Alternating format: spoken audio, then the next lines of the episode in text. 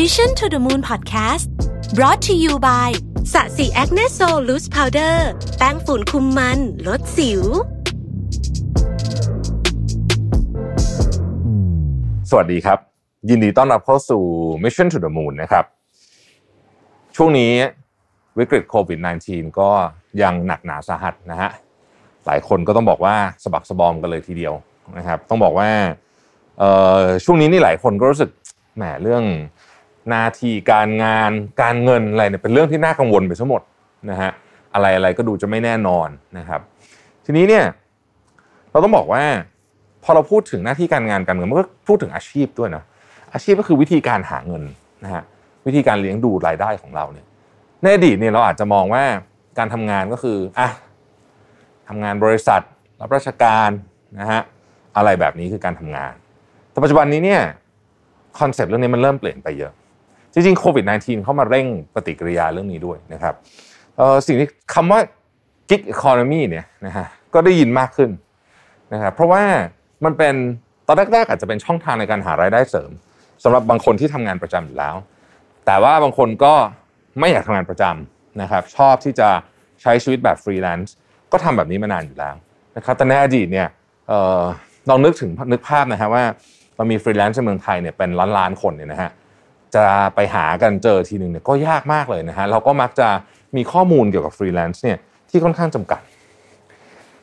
นี่ก็เลยเป็นที่มาของแพลตฟอร์มอันหนึ่งที่ผมเชื่อว่าทุกท่านเนี่ยคุ้นชื่อดีกันอยู่แล้วนะครับก็คือ Fast Work ซึ่งเขา match ความต้องการอันนี้เขามาแก้โจทย์ปัญหานี้ว่า มีฟรีแลนซ์เยอะมากนะครับความต้องการของคนจ้างก็มีเยอะมาก แต่ว่าจะมาเชื่อมกันยังไงนะฮะ Fast Work ก็ทำให้เรื่องนี้เกิดขึ้นนะครับ โดยที่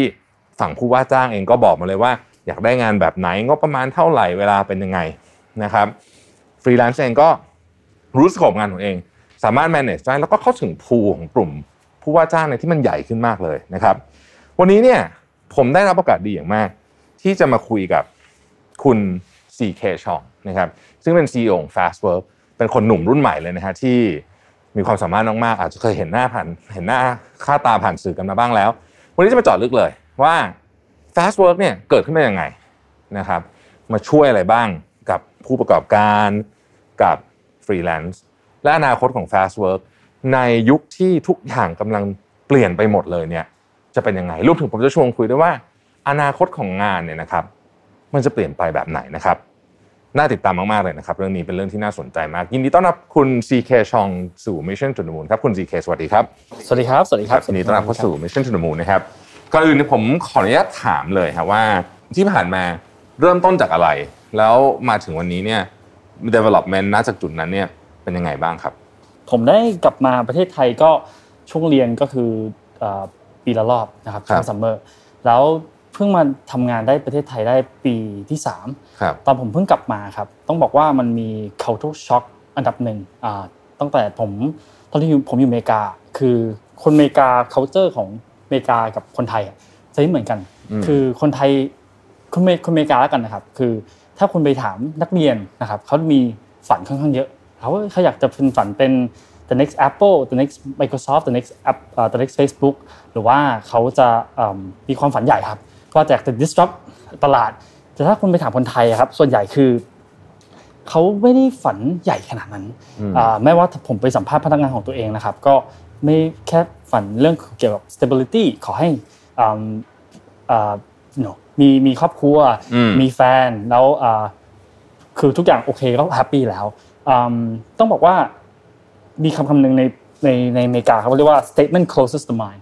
a question opens the mind ผมก็เลยรู้สึกว่าเฮ้ย fast work มันมันเป็นตัวช่วยอย่างหนึ่งนะเพราะว่ากิ๊กคอมนี่ก็กำลังกำลังที่จะมาแรงครับ ตั้งแต่จริงการสร้างมาจาก Gap หรือ Uber ครับคือเราเห็นว่ากิ๊กคอมนี่คือคนรัก เรื่องของอิสระมากขึ้นอ่าการที่ว่า be your own boss สามารถอ่าไม่ต้อง9ถึง5โมงก็ได้ คือพยายามอยากทำงานเลิกงานตอนไหนก็ได้ คนไทยจริงๆคนเก่งเยอะ แล้วเราสามารถเชื่อมต่อกับผู้ประกอบการคนกับคนเก่งเหล่านี้เพื่อทำให้ผู้ประกอบการกล้าฝันมากขึ้นกล้าคิดอะไรใหญ่มากขึ้นกล้ากล้ากล้ากล้าที่ disrupt อืมบริษัทยักษ์ยักษ์ใหญ่มากขึ้นนะครับครับก็เลยจุดประสงค์ของ Fast Work ครับ อันนี้ก็คือเอ่อเป็นจุดเริ่มต้นของ Fast Work Fast Work นี่เอ่ออายุตอนนี้กี่ปีแล้วครับ ตอนนี้ 5 ปีแล้วครับห้าปีใช่ไหมครับเอ่อผมถามคุณ CK ต่อลงไปสักนิดหนึ่งว่า ช่วงนี้เนี่ยแน่นอนก็จากวิกฤตโควิด -19 เนี่ยมันก็มีผลกระทบหลายอย่างรวมไปถึงจริงๆก่อนอันนี้มันก็เป็นเรื่องของดิจิทัลทรานส์โอมชันที่เข้ามารวมถึงจริงๆโครงสร้างเศรษฐกิจไทยเองก็ค่อนข้างจะมีปัญหาอยู่แล้วก่อนหน้าที่จะเข้าโควิดเนี่ยทั้งหมดทั้งมวลรวมกัน 3-4 อย่างเนี่ย มันส่งผลกระทบต่อภาพใหญ่ของเรื่อง gig economy ยังไงบ้างครับต้องบอกว่าตัว freelance market นะครับ gig economy จริง ๆ มันเติบโตมากขึ้นนะครับ เรามี 3 wave ด้วยกัน คือมี wave แรกคือช่วงประมาณเดือน 4 ของปีที่แล้ว แล้วก็มากับสิ้นกับประมาณกับเดซ ember ของปีที่แล้ว แล้วก็ปีนี้คือประมาณเดือนเดือนเดือนสี่ใช่ครับเดือนสี่ต้องบอกว่า record ของ GMV ของ Fastwork ครับเรา hit record high ก็ wave หนึ่ง wave สองและ wave สามเลย ต้องบอกว่าเดือนนี้เป็นเดือนที่เรารายได้สูงที่สุด แล้วก่อนหน้านี้คือเดือนที่แล้วที่รายได้เป็น record รายได้ของเราที่สูงที่สุดนะครับต้องบอกว่าทำไม freelance market ถึงดีในช่วงโควิดครับ เพราะว่าจริงๆมีพนักงานหลาย ๆ พนักงานนะครับเขาโดน lay off ไปมาองค์กรเขา lay off พนักงานเพราะเขาก็ไม่มีทางเลือกนะครับหรือว่าลดเงินเดือนไป แต่ว่าฟังก์ชันหลาย ๆ อื่น ๆ นะครับ เช่น creative graphic design เงี้ยต่าง ๆ ครับ มันต้องไปต่อ ใช่ไหมครับก็แทนที่เขาจะจ้าง full time เขาก็จะหันมาจ้าง part time ที่เป็นฟรีแลนซ์เพราะ part time จ้างแล้วมันก็ไม่มีต้องจ่ายค่า severance ไม่ต้องจ่ายค่าประกันสังคมไม่ต้องจ่ายค่า insurance ต่างๆนะครับก็เลยทำให้เขาจ้าง part time ได้ง่ายง่ายมากขึ้น แล้วจริงๆตัวแคมเปญนะครับของแต่ละบริษัทครับมันก็มีมันสักสามช่วงตรุษจีนคริสต์มาสสงกรานอย่างเงี้ยครับแทนที่จะต้องจ้างพนักงานเป็นฟิกคอร์สทุกเดือนนะครับอาจจะ จ้างเพิ่มเฉพาะช่วงเวลาแคมเปญก็จะดีกว่า แล้วหลายๆ พนักงานครับที่โดน lay off ไปหักเงินเดือน เขาก็ต้องมาหารายได้เสริมมากขึ้นนะครับช่วงเวลาอาจจะหลัง6โมงขึ้นไป ก็เลยโปรโมตตัวเอง ถ้าเขามีความสามารถอยู่แล้วเขาก็จะโปรโมตตัวเองในช่องทาง Facebook ว่าเฮ้ยจ้างผมได้ใน Fastwork นะอะไรเงี้ยครับแล้วก็ entrepreneur ต่างๆ ก็หันมาเป็นแม่ค้าแม่ค้าออนไลน์มากขึ้น ซึ่งเขาอาจจะไม่มีความรู้เรื่องของกราฟิกเว็บ หรือว่า ถ่ายรูปอะไรเงี้ยครับเขาก็สามารถจ้างผ่าน Fastwork ได้ครับจริงๆเทรนด์ในอนาคตที่มันจะเกิดขึ้นในเชิงว่าโครงสร้างของการทำงานจะเปลี่ยนไปด้วยเนี่ยโควิด -19 เนี่ยจะมาทำให้เราเห็นมันเร็วขึ้นนิดนึงเนี่ยคุณซีเคมองว่าจริงๆ fast work เนี่ยเข้ามาช่วยเสริมเทรนด์ที่จะมีการเปลี่ยนแปลงของการทำงาน เช่น คนอาจจะทำงานสองสาม job มีงานประจำมีฟรีแลนซ์สักสองหรือว่า หรือแม้แต่คนคนเดียวกันอาจจะทำงานสอง job เต็มๆเลยก็ได้แบบนี้มีโอกาสเกิดขึ้นไหมครับคุณซีเคคิดว่ามีอยู่แล้วครับคือจริง ๆ ความมั่นคงของคนขายครับ seller หรือฟรีแลนซ์นะครับมันอยู่ที่ว่าตลาด buyer มันมากน้อยขนาดไหนอย่างเช่นจริง ๆ ตอนนี้คนฟรีแลนซ์เขาอาจจะคิดว่าเฮ้ยมันไม่มีความมั่นคงหรอกในในในใน freelance market เขาก็เลยหันไปเป็น full-time job มากขึ้น แต่จริงๆถ้าคนหันมาจะเป็นฝั่ง buyer ครับถ้าเขาหันมาจ้างฟรีแลนซ์มากขึ้นนะครับ talent ต่างๆ ก็จะอยากจะเข้ามาในในโซนของฟรีแลนซ์เพื่อที่มารับงานจาก buyer เพราะว่าคนอะเขารักความอิสระ ต้องบอกว่าแกลกับ Uber เติบโตทุกวันนี้เพราะว่า tagline เดียวเลย ก็คือว่า be your own boss คำนี้ครับคือทำทำให้คนรู้สึกว่าเฮ้ยผมไม่อยากจะวันนี้ผมวันเกิดผมวันเกิดลูกผม ผมไม่อยากทำหรือว่าผมอยากจะเลิกงานเช้าวันนี้ หรือว่าผมอยากทำเก้าถึงสิบสองเก้าถึงเที่ยงสองโมงถึงเย็นอะไรเงี้ยครับเขาก็สามารถทำได้ ก็เลยทำให้ ฟรีแลนซ์นะครับ freelance market มันมีโอกาสค่อนข้างสูง เพราะว่าคน talent ต่างๆครับเขาสามารถมี work life balance แล้วสามารถเสริมลูกค้าได้หลายๆประเภทด้วยครับ อืมอืมอ๋อน่าสนใจมาก ทีนี้ที่คุณซีเคเห็นฟรีแลนเซอร์ต่างๆ ในแพลตฟอร์มของ Fast Work มาเองเนี่ยเราเห็นเอาโอกาสของนึงครับ เห็นโอกาสอะไรบ้าง แล้วเห็นอุปสรรคหรือว่าปัญหาอะไรบ้างครับ อุปสรรคของ I อะคือว่าทำไงให้ฟรีแลนซ์สามารถมี work life balance แล้วยังสามารถเสริมลูกค้าได้หลายๆประเภทคือก็เลยกลับมากลับมาจุดที่ของ Fast Work ว่า เราทำไงให้มันฟรีแลนซ์ของเราครับมีทั้งคุณภาพและมีทั้ง work life balance เรื่องของคุณภาพก่อน เพราะว่าสุดท้ายคือ product ของ fast work ครับคือฟรีแลนซ์ไม่ใช่ตัวเว็บไซต์ตัวแอปพลิเคชัน เพราะว่าลูกค้าอาจจะใช้กับแอปพลิเคชันกับเว็บไซต์อาจจะแค่ 10 นาที 15 นาที แต่เขาใช้เวลากับฟรีแลนซ์ประมาณเป็นวัน เป็นเป็นเดือนเป็นเป็นปีนะครับก็เลยเราอยาก make sure ว่าตอนลูกค้ามาจ้างฝั่ง fast work อะต้องเขาเขาเขาต้องมีความมั่นใจว่าเฮ้ยฟรีแลนซ์คนนี้มีคุณภาพมากๆนะเราก็เลยสร้างเรื่องของ incubation program ออกมา incubation คือว่าเราจัด tier เลยว่ามันมีฟรีแลนซ์แล้วมันก็จะมี specialist ซึ่ง specialist ภาษาไทยก็คืออ่าผู้เชี่ยวชาญนี่เองครับอ่าเราอยากให้ลูกสามารถบอกบอกลูกค้าได้ว่าเอ้ยสมมติว่าถ้าคุณอยากแปลภาษาภาษาจีนภาษาไทยอย่างเงี้ยครับอ่าผมไม่สามารถรับประกันได้ว่าร้อยฟรีแลนซ์เนี่ยเก่งทุกคน แต่อย่างน้อยผู้เชี่ยวชาญในสิบคนเนี้ยผมสามารถยืนยันกับลูกค้าได้ว่ามันผ่านเกณฑ์ fast work มาแล้วอืมนะครับพอพอยืนยันคุณภาพตรงเนี้ยความมั่นคงของ buyer ก็จะมากขึ้น พอความมั่นคงของ buyer มากขึ้น ตลาดฟรีแลนซ์อะก็จะมีรายได้ที่มั่นคงมากขึ้นอืมอืมก็นี่คือเป็นสิ่งแรกที่ผมอยากจะ build นะครับครับเรื่องของ stability ให้กับฟรีแลนซ์อืมแล้วก็คุณภาพให้กับผู้ประกอบการอืมอ่าสามคือเรื่องของ community ครับคือสุดท้ายฟรีแลนซ์เขาต้องรู้สึกว่าเขารัก community นี้เขารักสิ่งนี้คือ เหมือนเมกาครับ ตอนที่เอ่อเราเห็นเด็กจบมหาลัยอย่างเงี้ยครับเขาจะใส่เลย Boston University อืม Harvard University เหมือนเขาภูมิใจกับมหาลัยตัวเองมากๆ สิ่งที่ผมพยายามทำก็อยากก็คืออยากให้ฟรีแลนซ์อะของใน Fast Work ครับภูมิใจกันที่เป็นว่าเฮ้ยไอเป็น Fast Work ฟรีแลนซ์นะไม่ได้ใครก็เป็นได้ ก็อยากให้เขารู้สึกว่าภูมิใจกับกับ community นี้ แล้วก็อ่าเหมือนคุยกับฟรีแลนซ์อื่นๆนะครับเพื่อเพื่อเพื่อเพื่อ grow community นี้อ่าเพื่อทำให้ community นี้เติบโตต่อไป อืมอืมอืม โอ้ก็มีการทำ incubation program น่าสนใจมากน่าสนใจมากเพราะว่าก็จะทำให้คนที่เข้ามาเนี่ยรู้สึกว่ามั่นใจใน quality ของงานมากขึ้นครับใช่ไหมฮะแล้วก็ทางฟรีแลนซ์เองก็มีมีเหมือนกับ benchmark ให้พัฒนาด้วยเนาะถูกต้องใช่ไหมถูฮะกต้องจะได้ครับแบบเขาจะได้โตต่อไปเรื่อยๆ เพราะว่าคบเรื่องของ soft เรื่องของอ่าตัว service อะครับมันอืมนอกจาก hard skill อะมันจะมี soft skill ด้วยใช่คือคุณอาจจะเก่งพอที่จะเสิร์ฟลูกค้าคนนี้ แต่ว่าเรื่องของการคุยเรื่องของการอืมตอบลูกค้าพูดคุยอย่างเงี้ยครับ soft skill ก็สำคัญเหมือนกันอืมอันนี้เป็นสิ่งที่ทำให้ลูกค้าอยู่มากอยู่นานกับเราด้วยซ้ำไปอืมคือบางคนอาจจะทำกราฟิกเก่ง แต่พูดจากับลูกค้าไม่ดี อันนี้ลูกค้าก็อาจจะใช่ครับอาจจะหนีได้เหมือนกันใช่ไหมฮะใช่ครับคุณซีเคครับใน Fast Work นี่ ถ้าแบ่ง grouping ของฟรีแลนซ์เนี่ยมีกี่จัดกรุ๊ปใหญ่ๆได้สักกี่กรุ๊ปฮะเอ่อ กรุ๊ปใหญ่จะมีฟรีแลนซ์ครับครับแล้วก็ผู้เชี่ยวชาญอ่าแล้วก็ professional อ่าซึ่ง professional ก็จะคือแบบอ่ามืออาชีพมากๆเลยอืมแต่ก็จะราคาก็จะแพงหน่อยอ่า specialist คือผู้เชี่ยวชาญก็คือเราคัดกรองจากฟรีแลนซ์ซึ่งราคามันจะเทียบเท่ากับฟรีแลนซ์แต่ว่ามันจะอยู่หน้าแรกฮะๆของของของ product card ของเราครับซึ่งฟรีแลนซ์ก็คือใครสมัครก็ได้ แต่อืมว่ามันต้องมีมันต้องผ่านเกณฑ์ขั้นต้นของเราก็คือจะมีพวก resume มี skill check อะไรอย่างเงี้ยครับครับเบื้องต้นนิดหนึ่งแต่ว่าอืม specialist เราก็จะเข้มข้นมากขึ้น แล้วหมวดงานมีกี่ประเภทครับคุณซีเคนั้น top 5ก็จะมีพวกกราฟิกนะครับอ่ากราฟิกแน่นอนครับกราฟิก digital marketing อืมเช่น SEO หรือว่าอืม boost boost ในโซเชียลมีเดียนะครับอ่าก็จะมี web development อืมแปลภาษาอ่าแล้วก็อ่าพวก consultant ต่าง ๆ เช่นบัญชีอืมกฎหมายอะไรอย่างเงี้ยครับครับ ก็คือจะจะว่าไปมันก็เน้นหนักไปทางพวกดิจิทัล product เนาะถูกต้องครับใช่ไหมฮะถูกต้องครับมันดิจิทัล product โอเคเอ่อทีนี้เวลาเวลาเราสมมติว่าเราไป อยู่บนแพลตฟอร์ม Fast Work แล้วเนี่ยนะฮะทางเนี้ยทำยังไงจะพยายามดันฟรีแลนซ์ให้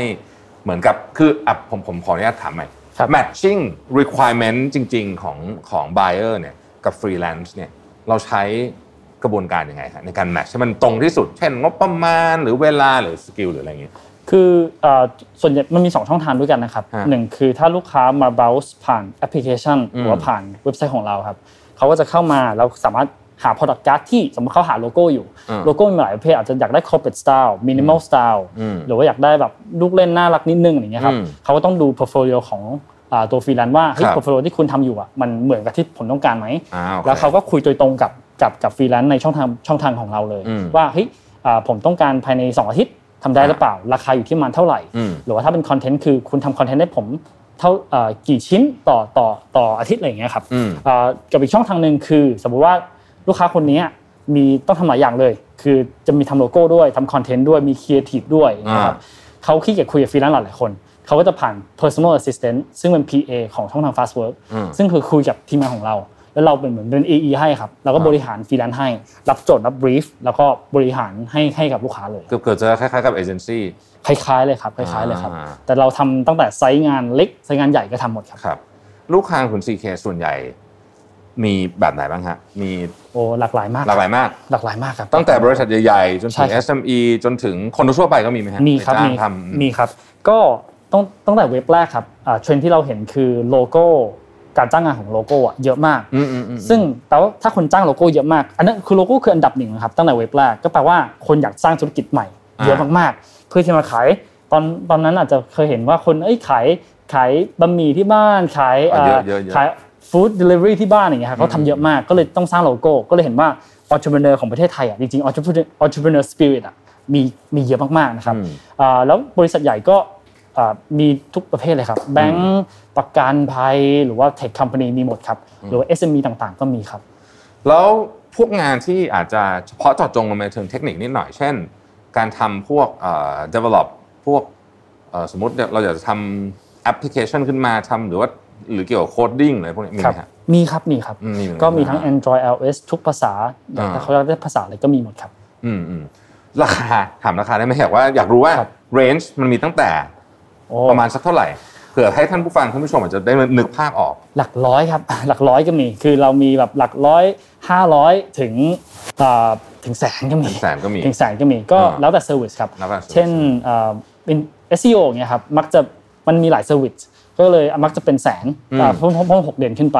หรือว่าถ้าเป็นคอนเทนต์สมมติเขาต้องการคอนเทนต์เช่น30-40 ชิ้นต่อเดือนก็อาจจะเป็นถึงแสน แต่ว่าหลักร้อยก็จะมีพวกโลโก้นะครับอ่าอ่ากราฟิกเล็กๆน้อยๆ retouch อะไรอย่างเงี้ยครับก็อ่าก็จะมีหลักร้อยก็มีครับอ๋อครับโอ้น่าสนใจมากอะทีนี้เนี่ยเอ่อตอนนี้ทาง Fast Work เองเนี่ยมีนโยบาย support ผู้ประกอบการรวมถึงตัวฟรีแลนซ์เองเนี่ยทราบว่าคุณ CK มีเหมือนกับมี philosophy เรื่องนี้อยู่เลยอืม ใช่ไหมครับอืมแชร์พวกเราฟังหนึ่งได้ไหมครับว่าเอ่อเรื่องเนี้ยเป็นมีมีมีมี philosophy ยังไงบ้างครับอ๋อคือตัวตัวของผู้ประกอบการครับอย่างครับที่ผมแจ้งเมื่อกี้ครับ คืออยากให้คนไทยอะ dare to dream มากขึ้น จริงๆต้องต้องบอกว่าโควิด19อะอ่าซึ่งวันนี้เขาเพิ่งประกาศว่าจะจะปิดร้านอาหารหมดแล้วใช่คือเขาก็เห็นว่าเฮ้ยมันเหมือนไม่มีเหมือนไม่มีทางออกเลยอืมจริง ๆ จริง ๆ หลังจากโควิด19อะคนจะ เหตุผลที่ Amazon กับ e-commerce อะมันรุ่งมากๆ เพราะว่าคนที่ไม่เคยใช้ e- e-commerce มาก่อนอะเขาจะหันมาติดในช่วงเวลาโควิดอืมแล้วพอหลังจากโควิดผ่านไปอะเขาก็จะติดมากขึ้นอืมเพราะว่าเขาเขาติดการซื้อขายตรงนี้มาแล้วใช่ไหมครับอ่าไม่เอาทั้งอาม่าที่บอกว่าเฮ้ยผมจะเดินเข้าอ่าตลาดอย่างเดียว ก่อนที่ไปซื้อของก็ต้องหัดต้องบังโดนบังคับมาใช้ Amazon ก็เลยหลังจากโควิดผ่านไปเขาก็จะติด Amazon เหมือนเดิม ก็เลยตอนเนี้ยอ่าอยากให้ผู้ประกอบการตอนเนี้ยพยายามคิดเรื่องของ digitalization มากขึ้นอ่า แล้วการคิดว่าจริง ๆ การจ้างคนอะมันไม่จำเป็นต้องเป็น fixed cost อย่างเดียวก็ได้อืมจริงๆมันเราสามารถจ้างเป็น on demand อ่าเท่าที่เราต้องการก็ได้เหมือนกันอ่าจริงๆเราอยากจะเป็นตัวเชื่อมครับ ระหว่างคนผู้ประกอบการกับ talent ที่มันที่ที่สามารถช่วยเขาได้จริงอืมๆจริง ๆ ตรงเนี้ยผมว่ามันเป็นอะไรที่สำคัญอืมเพราะว่าความคนที่กล้าฝันอะ จะเป็นคนที่สามารถเปลี่ยนประเทศเราทำให้มันดีขึ้นได้จริงๆอืมฟาสโต้องทำทุกสิ่งอย่างครับ เพื่อที่จะปกป้องความฝันพวกนี้เอาไว้อืมอ่าเพราะว่านี่คืออนาคตของประเทศเราเลยครับอืมจริงครับ คุณซีเคเคยเห็นคนที่อยู่ในแพลตฟอร์มของเราเนี่ยที่มีความสามารถที่น่าตกใจไหมแบบเก่งจนงงเห็นว่าโอ้คนนี้เก่งมากอย่างนี้เคยเห็นไหมฮะมีเล่าครับเป็นตัวอย่างหน่อยได้ไหมครับมีครับจริง ๆ สมมุติถ้าเราจ้าง law firm อันหนึ่งอะครับอืมคือ law firm เขาอาจจะชาร์จเรา หนึ่งหมื่นต่อชั่วโมงใช่ไหมครับแต่ที่คนที่ทำงานจริงๆอะคือไม่ใช่ law firm คือ law firm แหละแต่เขาเป็นพนักงานที่ทำงานให้เขาจริงๆอะคือ law firm อาจจะจ่ายเขาอยู่ที่ประมาณหนึ่งพันบาทต่อชั่วโมงใช่ไหมครับก็คือมันมันเป็น how law firm make money อยู่แล้ว แต่ว่าแน่นอน law firm จะมีแบรนด์เนมมันจะมีสแตมป์ของเขา แต่คนที่ทำงานจริงๆอะคือคนคนที่เก่งจริงๆอะคือคนที่ work hard แล้วก็ทำงานใน law firm จริง ๆ ก็เลยคนเหล่านี้สามารถมาเปิด product card ใน fast work แล้วก็คือเขาก็เก่งมากๆนะครับอืมแล้วถ้าเราสามารถเชื่อมต่อผู้บริโภคอะกับคนที่ทำงานจาก law firm คนนี้จริงๆอะหนึ่งคือผู้บริโภคจ่ายน้อยกว่า คนนี้ก็ได้เยอะกว่า จริงๆ คนฟรีแลนซ์หลาย ๆ หลาย ๆ ฟรีแลนซ์เกือบประมาณ50%ครับคือเขามี full time อยู่แล้วอ่าแล้วเขามาทำนี้เป็น part time อืมซึ่งหลาย ๆ กลุ่มคือเก่งมากๆนะครับ เช่นอืม Web Development อืมหรือว่าเป็นเรื่องของทนายอ่าคือเขา professional มากๆเลย ก็คือถ้าเป็น law firm อะ lawyer product guide ของเราครับแทบจะเป็นทุกคนครับมี มีมี law license ทุกคนเลยครับ อืมอ๋อโอเคน่าสนใจก็สำหรับคนที่เอ่อรู้อยู่แล้วว่าอาจจะโจทย์ชัดเจนแล้วก็แล้วก็รู้ว่าต้องการทำอะไรเช่นสมมติต้องการที่จะเขียนสัญญาขึ้นมาแบบนี้เนี่ยใช่ครับแบบนี้ก็น่าจะไป save cost กว่า save cost กว่าอยู่เพราะว่า law firm ยังไงก็แพงมากยังไงก็แพงกว่าอยู่แล้วอ่ใช่ครับเพราะว่าใช่ไหมคุณฮะเป็นมัน peer เป็นเป็น peer to peer ครับอืมคือคุณสามารถคุยโดยอืมตรงกับคนที่ทำงานจริง ๆเลยมี story ที่น่าประทับใจไหมครับคนเอ่อทั้งตัวผู้ประกอบการเองหรือว่า ตัวฟรีแลนซ์เนี่ยที่เขาเขียนกลับมาบอกเราว่าโอ้โหรู้สึกดีใจมากเลยที่มี fast work อยู่ จริงๆมีมีครับมีมีมีหลายมีมีหลายประเด็นครับก็ครับจริงๆตัว SM จริงเป็นช่วงเวลาโควิดครับเป็นเป็นอืมช่วงเวลาที่น่าสนใจมากอืมๆเพราะว่าฟรีแลนซ์เขาหลายๆกลุ่มครับ คืองานประจำของเขาโดนลดเงินเดือนอืมแล้วถ้าเขาไม่มีช่องทางเนี้ยอืมเขาแทบจะ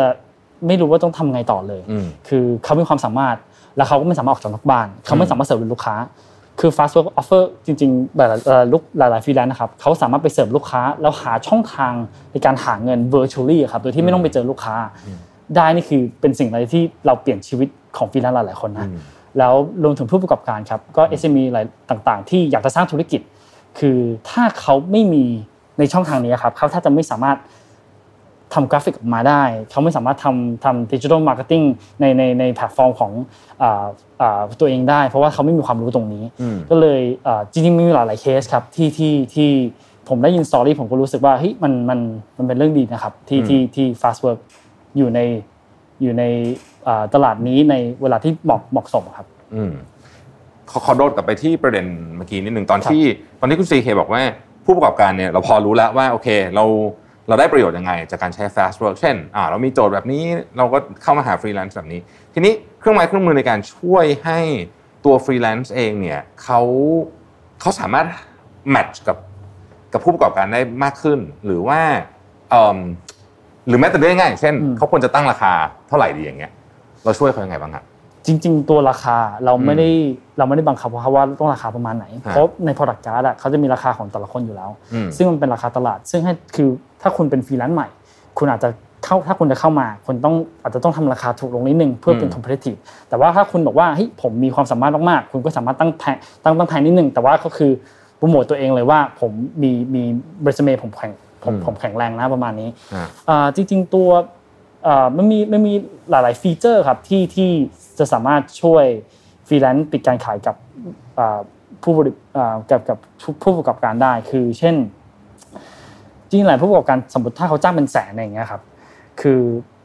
บางคนอาจจะไม่ไม่มีไม่ไหวที่จะจ่ายงวดเดียวเลยอืมหรือว่าบางทีฟรีแลนซ์อะเขาถ้าไม่ได้รับต้นทุนมาก่อนอะอ่าเขาก็ไม่สามารถดำเนินการทำต่อได้อ่าเราก็เลยทำพวกเรื่องเกี่ยวกับว่าฟรีอ่า milestone payment ก็คือว่าจ่ายตามจ่ายตาม draft เลย ก็คือว่า อ่าตัว seller กับ buyer ตกลงกันเลยว่า อันไหนเป็น payment แรกอันไหนเป็น payment สองอ่าหลังจากอะไรประมาณนี้ครับก็คือเราจะมี milestone payment ว่าเฮ้ยหลังจาก seller อ่า deliver เนื้องานนี้แล้วเราจะมี payment แรกจ่ายไป payment 2 payment 3 payment 4 ซึ่งจะ common ใน SEO web development หรือว่า interior design perspective อะไรประมาณนี้ครับก็คืออะเสร็จแค่นี้จ่ายเท่านี้ใช่ครับอ่าใช่ครับโอเคก็จะทำให้ทั้งสองฝ่ายเนี่ยเอ่อน่าจะตกลงกันง่ายทั้งสขึ้อนงฝ่ายเลยทั้งสองฝ่ายเลยนะฮะเพราะว่าเอ่อ ฝั่งคนจ่ายเองก็สบายใจขึ้นใช่ครับใช่ครับฝั่งคนรับเงินก็จะได้โอเคมาเป็นก้อนๆจะได้ manage เงินใช่ได้ครับด้วยใช่ครับนะครับทีนี้ชวนคุณ CK ซึ่งผมเข้าใจว่าคุณ CK เนี่ยเป็นคนที่สนใจเกี่ยวกับเรื่องของเอ่ออนาคตของธุรกิจของการ transform เอ่อธุรกิจต่างๆเนี่ยครับเยอะอยากจะถามว่าเอาประเทศไทยแล้วกันเนาะจากที่เห็นในใน fast work แล้วก็มองอนาคตประเทศไทยเนี่ยสิบปีต่อจากนี้ landscape ของธุรกิจของทั้งโลกน่าจะเปลี่ยนเยอะ เราเองก็เป็นเป็นประเทศที่ก็ไม่ได้ใหญ่มากอยู่ในครับอยู่ในการแข่งขันอันดุเดือดนี้เนี่ยครับเอ่อคุณซีเคมองว่าบทบาทของของ fast work กับประเทศไทยที่อยากให้เป็น เราอยากเป็นไหน เราอยากเป็นจิ๊กซอว์ตรงไหนในในในการเปลี่ยนแปลงในอนาคตของประเทศไทยครับผมอยากจะ connect talent ของประเทศไทยครับอืมก็คือคนเก่งของประเทศไทย สามารถเปิดธุรกิจหรือว่าช่วย ธุรกิจที่อยู่ต่างประเทศครับเข้ามาประเทศไทยหรือว่าขยายประเทศได้ ตัวอย่างง่ายๆนะครับ เช่นประเทศจีนอืมคือเอ่อจริง ๆ จุดแข็งของประเทศจีนอะคือเขาสามารถคิดธุรกิจไปในประเทศได้แม้ทั้งอ่าโคแม้ทั้งโควิด -19 อะก็ไม่ได้เอฟเฟกต์เขามากเพราะว่าคนจีนคนเขาเยอะอยู่แล้วเขาเยอะมากคนเขาเยอะมากเขาซื้อขายโดเมสติกกันอยู่แล้วอืมแต่ถ้าถ้าคุณไปถามประเทศจีนเป็นประเทศที่มี SME เยอะมากนะครับครับถ้าคุณไปถาม SME SME หนึ่งว่าเฮ้ยคุณอยากจะขยายฐานลูกค้าไหม แน่นอนเขาอยากอยู่แล้วอืมใช่ไหมคุณอยากจะขายที่อเมริกาไหมคุณอยากขายที่ประเทศไทยไหมอินโดนีเซียไหมแน่นอนเขาอยากอยู่แล้ว แต่ว่าหนึ่งคือเขาไม่มีความรู้ตัว censorship เนี้ยมันทำให้เขาไม่มีความรู้เรื่องของ Facebook Instagram IG Google อ่าเขาแทบจะไม่มีความรู้ตรงนี้เลยอืมเขารู้แต่ Weibo Little Red Book อ่าอ่าอาลีบาบาต่างๆครับของเท้าเปล่าของเขาอ่าแต่ว่าถ้าเขาอยากขยายอยากอยากที่จะมาขยายครับ การตลาดเป็นเรื่องสำคัญมากอืมๆถ้าสมมติว่าเขาอยากจะขยายไปประเทศไทยครับ ผมสามารถเชื่อมต่อประเทศจีนกับ talent ประเทศไทยได้ก็ คือเขาเอาแค่แบรนด์มาเขาเอาแค่แบรนด์มาเอาแค่สินค้ามา แล้วผมทำทำตัว branding ให้ทำ web marketing ทั้งช่องทาง Facebook IG YouTube tailor-made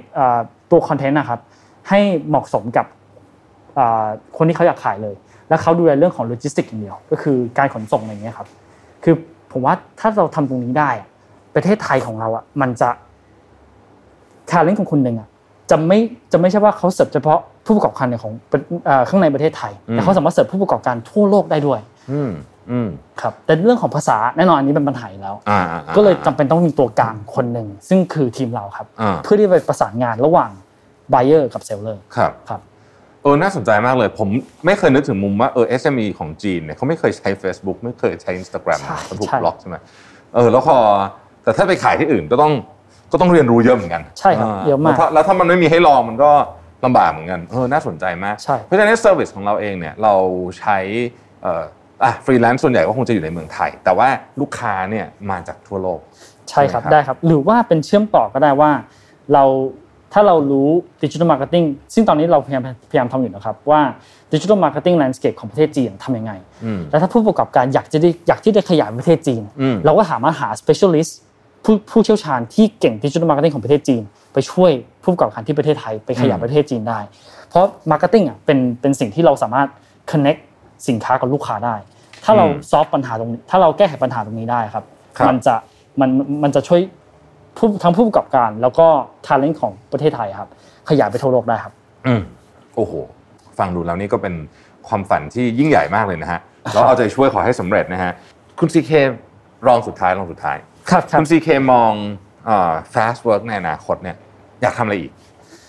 จริง ๆ สิ่งที่ผมมองนะครับ คือผมว่าเรื่องของ VR กำลังมาแรงมากผมเชื่อว่าใน5-10 ปีข้างหน้าครับคือมือถือกับทีวีอะมันจะค่อนข้างล้าหลังแล้วสิ่งที่กำลัง build up ขึ้นมาแล้วสิ่งที่มันจะเป็นมันจะเปลี่ยนแปลงการ communication ของระหว่างคนกับคนครับมันจะเป็นเรื่องของ VR ซึ่ง the next big thing would be จะเป็นซอฟต์แวร์ที่ build on VR นะครับก็คือ 5-10 ปี เราอาจจะมาคุยกัน แต่ว่าคุณคุณรวิทอยู่อีกห้องหนึ่งผมอาจจะอยู่อีกประเทศหนึ่งก็ได้ใช่ไหมครับแล้วแต่ว่าความรู้สึกของเราอะมันเหมือนกับว่าเราอยู่ในห้องเดียวกันซึ่งเป็นในในเรื่องของ long term ครับที่ผมมองไว้ ผมก็อยากให้มันเป็นมันมีตัวซอฟต์แวร์ใน VR ที่สามารถเชื่อมต่อให้ฟรีแลนซ์สามารถคุยโดยตรงกับผู้บริโภค แต่ว่าโดยที่ไม่ต้องมาเจอหน้ากันจริง ๆ แต่คือเหมือนอยู่ในห้อง VR หนึ่งซึ่งอันนี้คือสิ่งที่ผมมองไว้เกี่ยวกับ future work ถ้าเราทำตรงนี้ทำได้นะครับ คือไม่ใช่แค่ประเทศ ฟรีแลนซ์จะเปลี่ยน แต่ประเทศของแต่แต่แต่ในวงการของการทำงานก็จะเปลี่ยน แต่ว่าเราอาจจะไม่ต้องการมีออฟฟิศแล้วนะครับเราอาจจะทุกคน log ทุกคนตอนเช้า log in ผ่าน VR แล้วก็อยู่อยู่ในห้องห้องหนึ่ง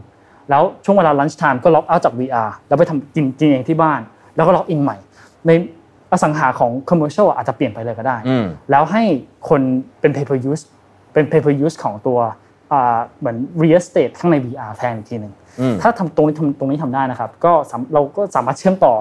ฟรีแลนซ์หลายหลายหลายคนที่หนึ่งในแพลตฟอร์มของเราไปทั่วโลกเลยโดยที่เขาสามารถคุยโดยตรงกับลูกค้าแล้วไม่ต้องมามีปัญหาเรื่อง communication อาจจะผ่านแชทอย่างเดียวอะไรอย่างเงี้ยครับโอ้น่าสนใจมาก ในอนาคตเนี่ยถ้าเป็นอย่างนั้นจริงเนี่ยการประชุมทางไกลแบบที่เราใช้ทุกวันนี้พวก Microsoft Teams อะไรเนี่ยก็จะเหมือนมานั่งคุยกันจริงๆ ใช่ไหมฮะซึ่งซึ่งน่าจะดีกว่านี้เยอะนะน่าจะน่าทำให้ง่ายขึ้นกว่านี้เยอะน่าสนใจมากแล้วมันน่าจะเปลี่ยนไม่ใช่เฉพาะแค่วงการการทำงานอาจจะเปลี่ยนวงการการศึกษาด้วยใช่ครับนะฮะที่ตอนนี้เนี่ยโอ้โหเรียนออนไลน์ก็มีปัญหาเยอะมากนะเรื่องนี้เนี่ยมากครับก็น่าจะน่าจะช่วยเยอะโอ้โหวันนี้ได้ได้ไอเดียได้มุมมองเยอะมากเลยนะครับครับสุดท้ายคุณซีเคครับผมถามแขกรับเชิญทุกคนนะคำถามนี้ว่าโควิดเนี่ยปีกว่าละนะฮะ ให้บทเรียนอะไรบ้างกับทางคุณซีเคจริงบทเรียนเยอะครับมาถึงสำหรับผมหรือสำหรับ ได้หมดเลย ได้หมดเลยจากกับตัวเราด้วยก็ได้กับธุรกิจด้วยก็ได้แล้วกับ คนที่เราเห็นด้วยก็ได้ฮะกับฟรีแลนซ์ที่ทำงานกับเราด้วยก็ได้ บทเรียนคือไม่มีอะไรในโลกนี้คือการันตีครับก็คือว่าจริง ๆ ผมก็มีเพื่อนนะครับที่เหมือน เพื่อนเขาเพื่อนเพื่อนเขาอีกทีหนึ่งคือเสียชีวิตไป หรือว่าคนที่รักเขาเสียชีวิตไป ก็จริงๆในชีวิตเนี้ยไม่มีอะไรที่มันการันตีหรอกครับคือทำให้เขารู้สึกว่าจริง ๆ เวลาเป็นในสิ่งที่มีคุณค่ามาก และสิ่งที่ทุกอย่างที่เราเคยมีภาษาอังกฤษเขาเรียกว่า take it for granted ก็คือเราคิดว่ามันเราเราเราไม่เคยเห็นคุณค่าของเขาเลยตอนอืมจนกว่าเขาจะหายไปอืมบทเรียนที่ผมได้นะครับ คือพยายามให้ appreciate อะครับอ่า ภาษาไทยคือ appreciate คือให้คุณค่าครับอืมกับคนกับสิ่งของที่เล็กๆน้อยๆครับที่ทำให้เราแฮปปี้ทุกวันอืมอืมถ้าคุณตอนนี้คุณไม่ได้คุณตกอยู่กับงานอ่าคุณอยู่ในสถานการณ์ที่คุณรู้ว่าคุณไม่ชอบ แต่คุณก็ทำมันต่อไป อาจจะเช่น office worker นะครับอืมว่าเอ่อเขาเกลียดค้างงานเขามาก แต่เขาก็กลัวที่จะออกไปนะครับอืมคือสิ่งที่ผมอยากให้เขาลองคิดดูคือว่า คุณลองจินตนาการ 3 4ถึง5ปี ว่าถ้าคุณยังอยู่สถานการณ์เนี้ยเวลาที่หายไปอะ คุณเสียดายมันไหมอืมอืมเพราะว่า คุณไม่คุณไม่สามารถรู้ว่าพรุ่งนี้มันจะเกิดอะไรขึ้นอืมเดือนหน้าอาทิตย์หน้ามันจะเกิดอะไรขึ้น พยายามใช้ชีวิตทุกวันนะครับอืมให้มันมีความสุขมากที่สุดอืมอืมแล้วอยู่แล้วก็ appreciate สิ่งเล็กๆน้อยๆที่ทำให้เรา happy ครับไม่ว่าจะเป็นครอบครัวก็ตาม เป็นเป็นเป็น อะไรเล็กๆน้อยๆน้อยๆครับที่ให้ให้เรารู้สึกว่าเฮ้ยเรามีอิสระแล้วเรามีความสุขกับโลกใบนี้ครับอืมแล้วก็พยายามเอ่อเดินตามความสุขตัวเองครับ ให้มากที่สุด โอ้วันนี้ก็ได้ความรู้เยอะมากนะครับฮะแล้วจริง ๆ สิ่งที่คุณซีเคเล่าให้พวกเราฟังวันนี้เนี่ยผมคิดว่ามันทำให้เราเห็นภาพของ future of work มากขึ้นเอ่อหลายคนอาจจะนึกถึงช่วงแค่โควิดช่วงนี้ว่าอ๋ออันนี้เดี๋ยวจะเอ่ออาจจะลองเอา skill ของตัวเองไปอืมเพื่อที่จะลองขายดูแต่ว่าจริงๆแล้วเนี่ยในอนาคตเนี่ยนะ คุณซีเคเราก็เป็นไปได้ใช่ไหมที่ เราอาจจะมี status เกือบเกือบๆจะเป็นฟรีแลนซ์เกือบทุกคนเหมือนกันใช่ใช่ไหมฮะจริง ๆ มันมันเป็นไปได้อยู่แล้วครับอืมเพราะว่าเห็นทุกวันนี้คือคนขับ Grab คนขับ Uber เยอะมากอืมเพราะว่าสิ่งเรื่องของเพราะเขา value อย่างหนึ่งคืออิสระอืมก็คือถ้าในอนาคตนะครับคนมาจ้างในตลาดฟรีแลนซ์มากขึ้น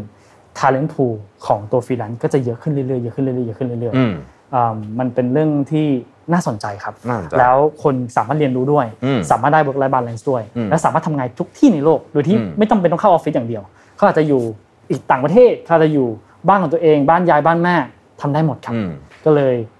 โควิดมันทำให้ทำให้เรารู้ว่า future work จริงๆอะมันเป็น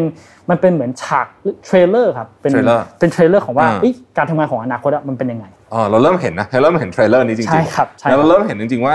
เอ๊ะเอ่อออฟฟิศเนี่ย ผมผมก็ผมก็ผมก็ชวนคิดนะว่าออฟฟิศในอนาคตเนี่ยจะหน้าตาเป็นแบบไหนหรือจะมีหรือเปล่าก็ยังไม่รู้เลยนะใช่หรือมันอาจจะเป็นที่ที่เรามา gathering กันจริงๆเอ่อเพื่อทำอะไรบางอย่างแต่อาจจะไม่ใช่ทำงานใช่เป็นการใช่มาคุณซีเคก็เป็นคนรุ่นใหม่ที่ครับที่เอ่อต้องต้องบอกว่าจับธุรกิจแบบอื้อหือถูกทางมากนะกำลังมามากเลยเนี่ยนะครับสุดท้ายสุดท้ายแล้วจริงๆครับนะครับ ฝากอะไรถึงคนที่ยังไม่เคยใช้ Fast Work แต่กำลังดูอยู่ ครับชักชวนหน่อยครับขายของเลยอ๋อครับ คือสิ่งหนึ่งที่ผมได้เห็นนะครับ คือฟาสต์เราเติบโตปีครึ่งที่ผ่านมาครับอืมจริงๆมันมาจากออร์แกนิกล้วนอืมๆนะครับอ่าหลังจากตั้งแต่โควิดที่เริ่มต้นนะครับมันมาครับจากออร์แกนิกล้วนๆตอนที่เขา search Google มาก็คือช่องทาง SEO อืมอ่ามีก็คือคนกลุ่มเนี้ยเขา search ผมจะต้องการ graphic designer ผมต้องการต้องการทำโลโก้เขาเห็น Fast Work ใน Top 5 Rank เขาเลยกดเข้ามาแล้วเขาก็มาจ้าง แต่ผมรู้สึกว่ามันจะมีคนอีกกลุ่มหนึ่งที่ แม้กระทั่ง search step นั้นยังไม่กล้า ยังไม่กล้าที่จะทำยังไม่กล้าที่ยังยังมองทั้งคือรู้ว่าต้องทำอะคือเหมือนมีความต้องการนะครับ แต่ว่ายังไม่กล้าที่จะก้าว step นั้น คืออ่าอยากให้ลองดูครับ คืออมไม่ว่าธุรกิจคุณจะอยู่เป็น field ไหนด้านไหนนะครับ เครื่องสำอางเอ่อ F&B อืมเอ่อได้หมดนะครับครับ ก็เลยอยากให้ลองก้าว step นี้ขึ้นมาอืมแล้วไม่ว่าปัญหาของคุณคืออะไร ผมมีเรามี solution available ใน Fast Work แล้วทำให้ธุรกิจคุณก้าวหน้าไปไปสู่ดิจิทัลครับ อืมครับ ไม่ว่าปัญหาของคุณคืออะไร เรามี solution ให้ที่ใช่ Fast ครับ Work นะครับ โอ้โห วันนี้ขอบคุณคุณซีเคมาก ๆ เลยนะครับได้ครับ ที่เป็นเกียรติให้กับรายการเรานะครับได้ครับ สวัสดีครับ สวัสดีครับ สวัสดีครับ สวัสดีครับ